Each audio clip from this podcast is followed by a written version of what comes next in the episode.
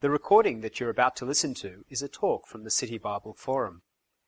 We would appreciate you respecting our copyright by not making copies of this talk or altering the content in any way. We hope that you find the material beneficial. If you would like more information on the City Bible Forum, you can visit us on the web at citybibleforum.org. How many bosses do you have? When I started as a law graduate at the Crown Solicitor's Office, there was the solicitor, Graham, who I worked under, and then over him there was another boss, the practice group manager, and then the assistant Crown Solicitor, and then the Crown Solicitor, and then above the Crown Solicitor is the Attorney General, and above the Attorney General, the Premier. How many bosses do you have? Wouldn't it be great just to have one boss to listen to? But amongst all these different bosses, whose order takes first priority? Whose request gets done first? Wouldn't it be great to have just one boss rather than many? This June, we're looking at the series of the need to declutter our lives with one priority, one prayer, one boss, and one sign from God. Today, we're looking at one boss. Jesus and his disciples are on a journey, and the destination is Jerusalem. Along the way, Jesus performs an amazing miracle which leads to division.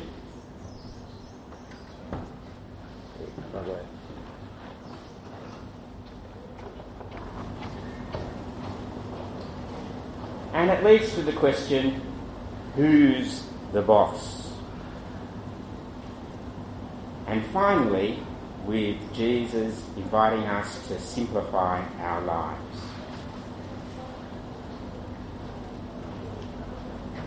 Firstly, division. Here's a picture of a happy family. Now, isn't it great that this family is multi generational? And wouldn't it be great to see all those little kids running around having a good time? But sadly, it doesn't take much for a family to divide. A rift is caused, and all of a sudden, this side of the family doesn't talk with that side of the family. Division between family is all too common. Here's a picture of a happy workplace. I wonder, does your workplace look like this?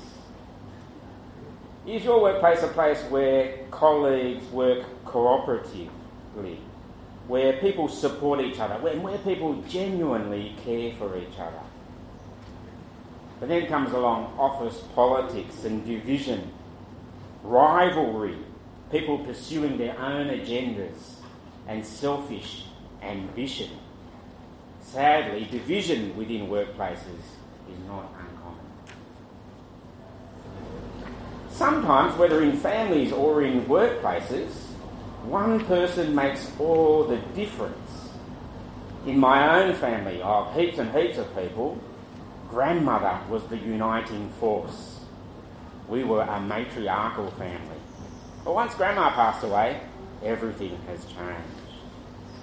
I've also been in a workplace where one person and his behaviour made all the difference in terms of how other people got on. Everyone divided over him. In our passage today, in Luke 11, the key person people divide over is Jesus.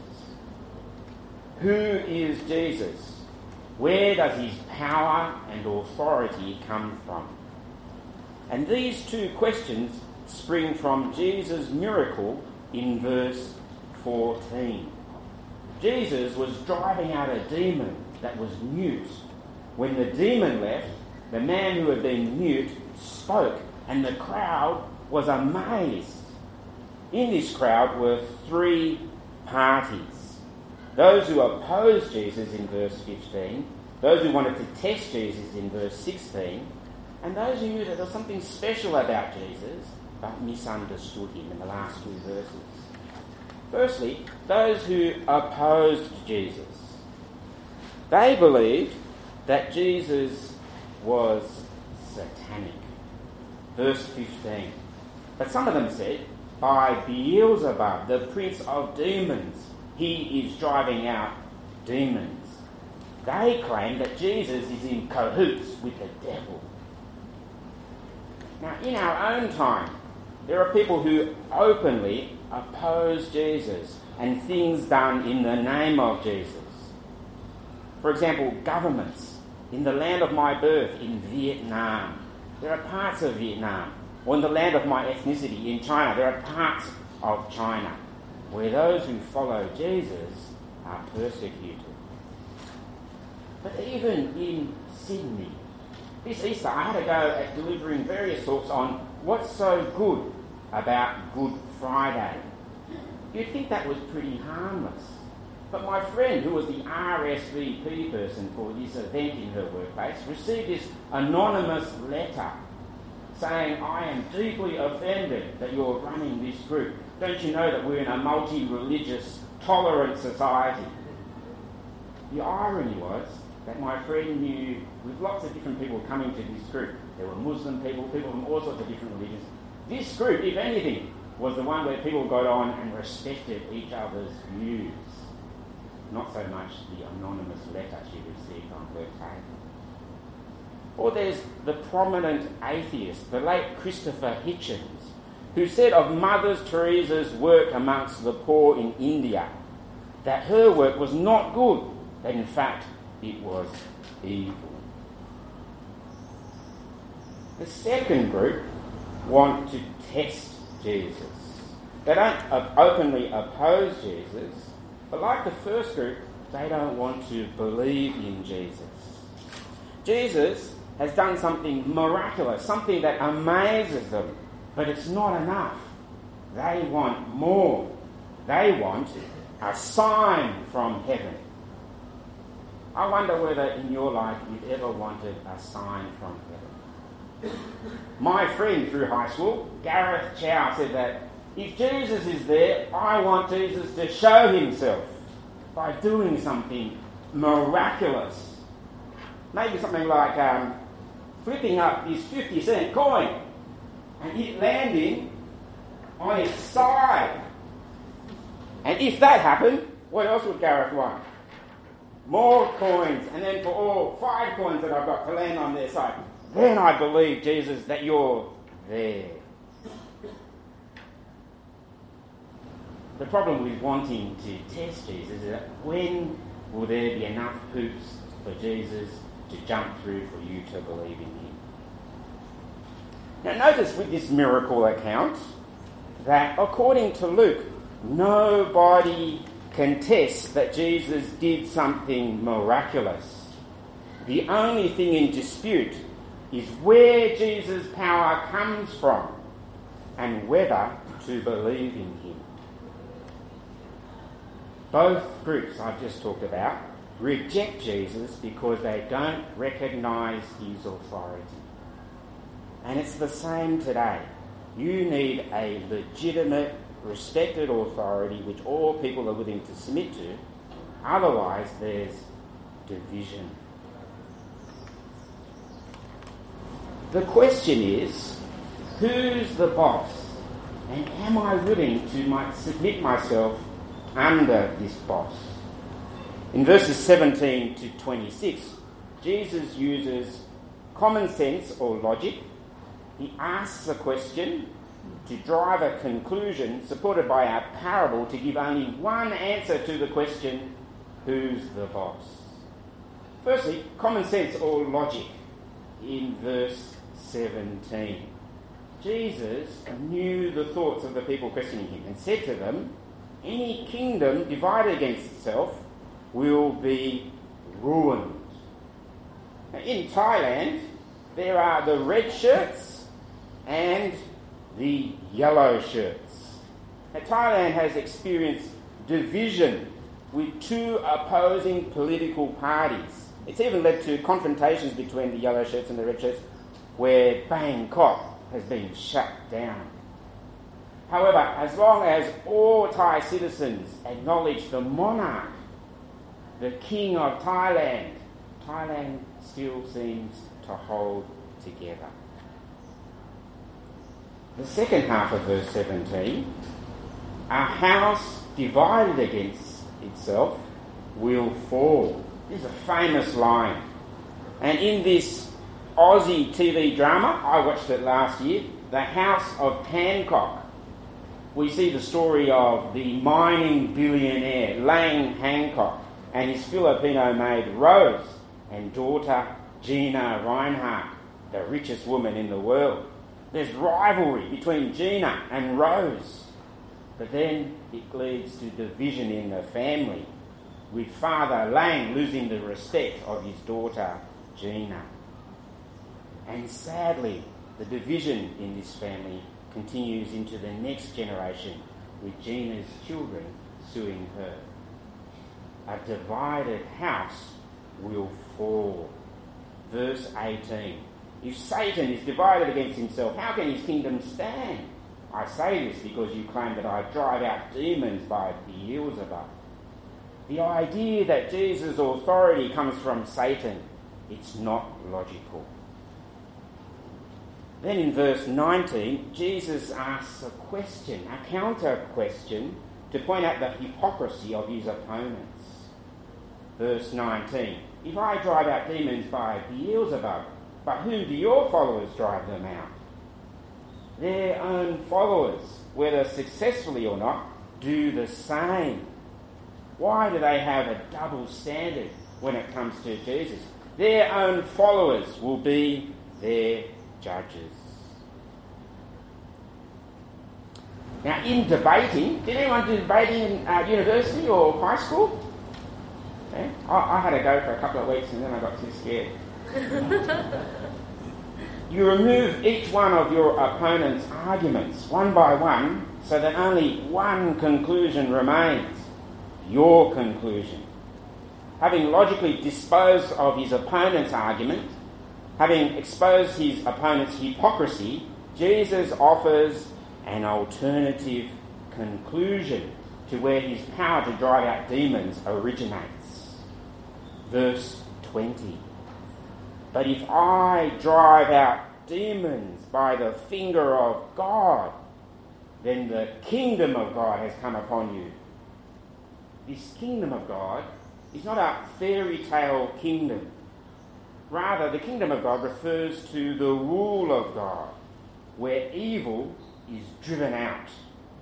Jesus' alternative and compelling conclusion is that in him is the authority of God, and that in him, in his expelling of the demons, shows the coming of the kingdom of God. And he reinforces this conclusion with his strong man parable.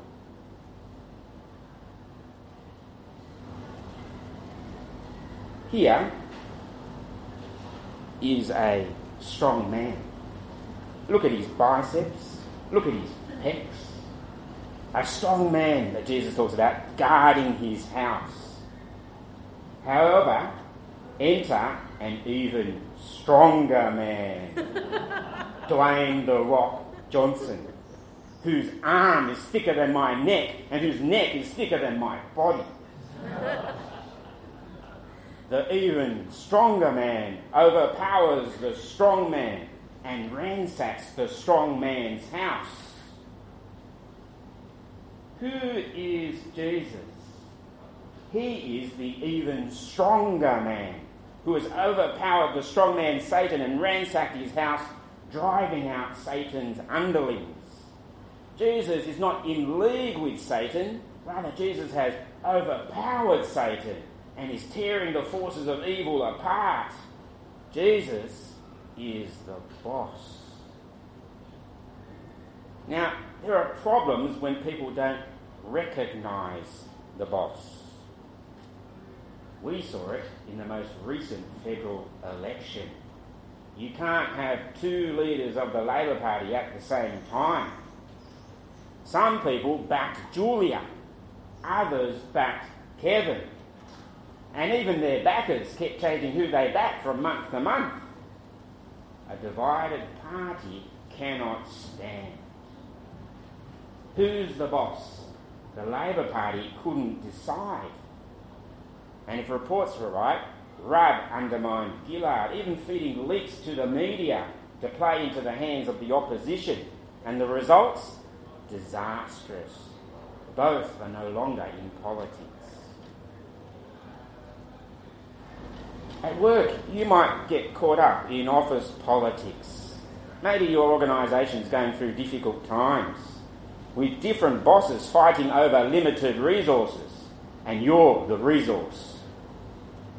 Who do you listen to? As gossip and undermining does the rounds in your workplace, whose side will you show allegiance to?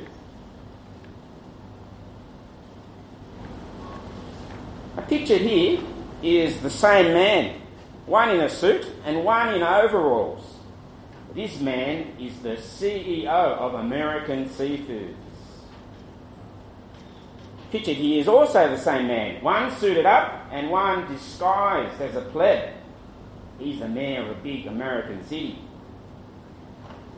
Here is the one woman, one casually dressed and one a bit more dressed up.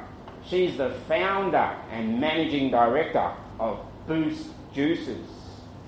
And they're all featured on the TV show Undercover Boss.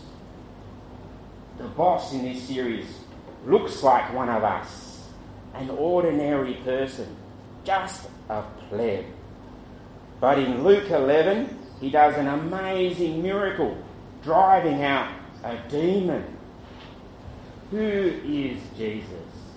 He's the undercover boss. He looks like his audience, but wields extraordinary power. Only one conclusion to where his power comes from. And if Satan is powerful, he's even more powerful. Jesus is the boss, the MD of the world, the CEO of heaven and earth. And if we're willing, we can recognize his true identity. With such authority, Jesus is able to say what George Bush in the second Iraq war was criticised for saying You're either with me or you're against me. Choose. In verse 23, Jesus says, He who isn't with me is against me, and he who doesn't gather with me scatters. When it comes to Jesus, you have to pick sides. You can't be neutral about Jesus. You're either with him or against him. Two stark choices, very black and white. You can't be like this country, Switzerland. In the cosmic arena, whose side will you take? Who will you follow? Who will you listen to? We have many competing voices, many, it seems, competing sides in our world. But Jesus boils it down to two. You're either with him or against him. In verses 24 to 26, Jesus issues a warning about our choice. Verse 24. When an evil spirit comes out of a man, it goes through arid places or a desert seeking rest and doesn't find it. Then it says, I'll return to the house I left. When it arrives, it finds the house swept clean and put in order. Then it goes and takes seven other spirits, even more wicked than itself, and they go in and live there. And the final condition of that man is worse than the first. If you knowingly reject or ignore Jesus and persist in this, the warning is that hardness of heart can set in, and your continued opposition to Jesus can leave you worse off than when you started. Jesus' audience, who witnessed an amazing miracle, a man who was once mute who can now speak, a man who was once possessed by a demon but who's now liberated, use the miracle, use the healing to attack Jesus, doubt Jesus, question Jesus, rather than believe in Jesus. When we in the face of something unarguably good and fantastic, question it, criticise it, we're on a dangerous path. Sure, we don't want to be gullible people. There is doubt which is reasonable. But beware our hearts. Beware our hearts and our minds, lest it, rather than be open to Jesus, harden towards Jesus. One of the beauties of following Jesus is that following him can simplify life. rather than having multiple bosses, we can have one overall boss. So when it comes to who should I honour, who should I listen to, who should I obey, my father, my mother, the police, the government, my boss at work, we can see all of these relationships through the prism of obeying Jesus as the ultimate boss. Sure, there'll still be complexities and difficulties, but at least there's one simple question. In all these relationships, how can I listen to Jesus? A woman in the crowd in verse 20, 27 represents the third type of person in the audience. Not the one who opposes Jesus, not the one who wants to test Jesus, but the one who recognises something special about Jesus and honours Jesus. She says, Blessed is the mother who gave you birth and nursed you. However, her blessing only narrows down to one individual Jesus' mother, Mary. Who is blessed? Jesus replies, verse 28 Blessed, rather, are those who hear the word of God. Now, this reminds us of an episode just 14 verses before, 14 verses before today's account, where Jesus is in the middle of this colourful portrait that I've got. And Jesus meets two sisters. Martha on the left, who's busy, anxious, troubled about many things and Mary on the right, the positive example, sitting at Jesus' feet, listening to his teaching, demonstrating the one priority of listening to Jesus. The appropriate response to recognizing Jesus as the ultimate boss is listening to his teaching. But not only that, there's also obedience. I shared a flat with a guy called Andrew, who wasn't much of a cook. He did a spaghetti bolognese very well, but that's about it. He wanted to learn how to cook a roast. Uh, you know, we've got one of these roast things from Coles or Woolies or something, and there are the instructions. But what does Andrew do? The oven, as we're cooking the lamb roast, he decides to choose his own temperature. And what does he do? While it's cooking in the oven, he goes along and plays with his phone he doesn't listen to the instruction and the results are not good. or when you get the manufacturer's tag on your clothing. I had this great black cardigan that my sister gave me that said to hand wash it. But I think I threw it in the washing machine. And it said not to iron it, but I think it got ironed. It gets ruined when you don't listen to the instructions. True listening is shown in action. I've got a friend called Philip, who I also knew from high school, who's a follower of Jesus. And in terms of applying listening to Jesus and obeying Jesus, has adopted something that he calls slow reading. So he and some other friends are reading a New Testament book called Philippians. And they're going to keep reading the part, this New Testament book of Philippians until they see a changed life. They're taking listening to Jesus seriously.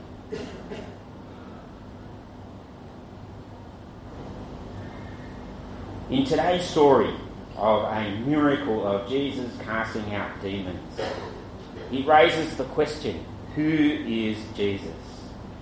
Is he a charlatan, a trickster? Is he possessed by Beelzebub? Is he satanic? Or is he the undercover boss? Today's invitation is, amongst many gods, many religions, to receive Jesus as your one God. Who's your boss? Who controls your life?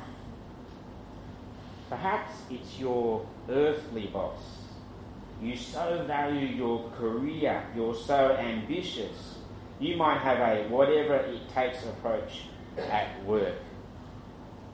Your earthly boss or work itself is your ultimate boss. Or maybe if you're a parent, it's your kids. You might look like the boss, you're bigger than your kids, but your kids know the truth that you do anything for them. They know that they're the boss and they can manipulate you to do anything they want. Or perhaps it's your parents. All your life you've been eager to please your mum or your dad. You're longing for the well done son from your parents, or the I'm proud of you daughter. All your life you're chasing the elusive approval of your parents. Who's your boss? Who controls your life? Today's invitation is for you to recognize Jesus as your one boss. And we've got this feedback form that I'd like to invite you to take out. And if you'd be so kind, we'd like to invite everyone to please give us their feedback. There's room for your name, your phone, your workplace, and there, there's two tick boxes on the feedback form. There's the invitation to accept and recognise Jesus as your one boss. And secondly, there's the invitation to explore who Jesus is using this resource called the Word One to One. This terrific resource which can help you explore who Jesus is from the Gospel of John. And at the bottom, if you could please indicate the times that you might be available to meet up to do this, and we'll get in touch with you. Amongst many bosses, who is your one boss? This this question kind of came earlier in the talk, and it was this: Can you tell us why Christopher Hitchens said Mother Teresa's work was evil? Ah, yes. Um, I, I, I've got to research that. Uh, if you let me know at the end who you are, I'll, uh, I'll, I'll, I'll, come and uh, uh get the resource and uh, we, we can uh, discover together. Can we really believe in demons in the 21st century Australia? Can we really believe in demons in 21st century Australia? I want to distinguish between superstition and the supernatural. I've grown up in, uh, in a very superstitious family. You know, all sorts of things like if there's a full moon, uh, not to point at the moon, because otherwise when I go to sleep that night, the moon will come and slice your ear off. So I grew up not afraid of the moon. But that was uh, silly superstition. Distinguish that from supernatural. I've got no problem in believing in the supernatural because I believe that there is a God. So it might come down to your assumption about whether there is a God or if there isn't a God. If you work from the assumption that there is no God, then you can discount the supernatural. However, if you're open to the fact that there is a God, then you open yourself up to the supernatural. Now, uh, this might be a, a heritage thing as well.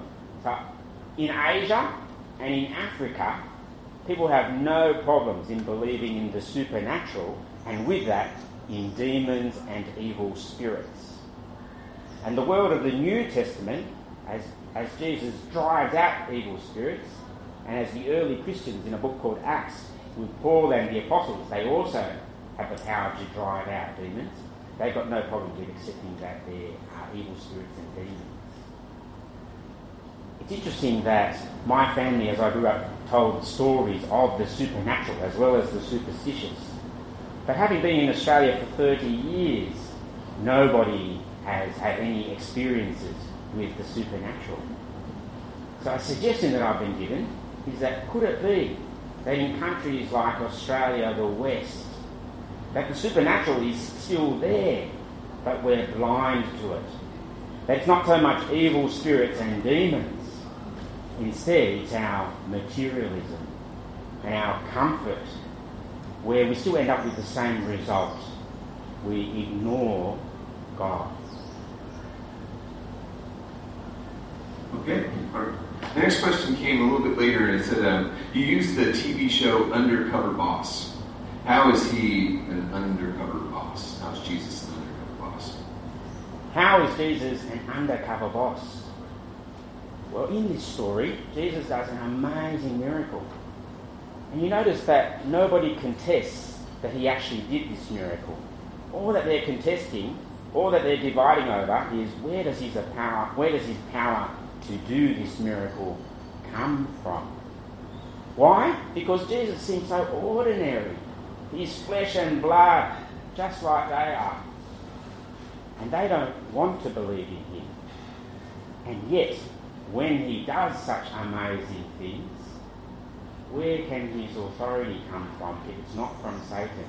There's only one other choice that he's got authority over heaven and earth, that he's the undercover boss. So he's undercover in that he looks like everybody else, but he's the boss because through his actions and through his teaching, he has the authority of God in himself. Well, the next question kind of comes from that too. Just goes on from that. If Jesus' power is so obvious, why didn't they then acknowledge him, or why did anybody, why people not acknowledge him? So if Jesus' power is so obvious, why don't people acknowledge him as the boss? Well, let me illustrate this by the people who were even the closest to Jesus. In John chapter 14, there's an episode where Jesus is with his disciples. And one of the disciples, his name is Philip. And Philip says to Jesus, Jesus, show us the Father, and that'll be enough for us. What's, what's Philip, the follower of Jesus, asking for? Show me God. And how does Jesus respond? Jesus says to Philip, Don't you know me, Philip? Even after I've been with you such a long time. What's Jesus claiming when Philip asks Jesus to show him God the Father? Jesus is saying, Look at me. Even the people closest to Jesus couldn't recognize him as God. They knew that he was special. They knew that he was amazing. They witnessed him say amazing things and do amazing things. And yet it was somehow concealed from their eyes to recognize him as the one boss. So, two elements to this answer is that number one is that it requires a supernatural work of God. The Bible talks about the need for God Himself by His Spirit to open our eyes and open our hearts to know that Jesus is the one boss. And secondly, it's a hard issue which we take responsibility for. Could it be that we don't want Jesus to be the number one authority in our lives? We don't want to be accountable to another authority. It's convenient to live our lives doing what we want when we want, rather than to have to submit to Jesus as the one authority. The recording that you have just listened to is from the City Bible Forum. For more information about City Bible Forum events in your city or to order other talks, please visit citybibleforum.org.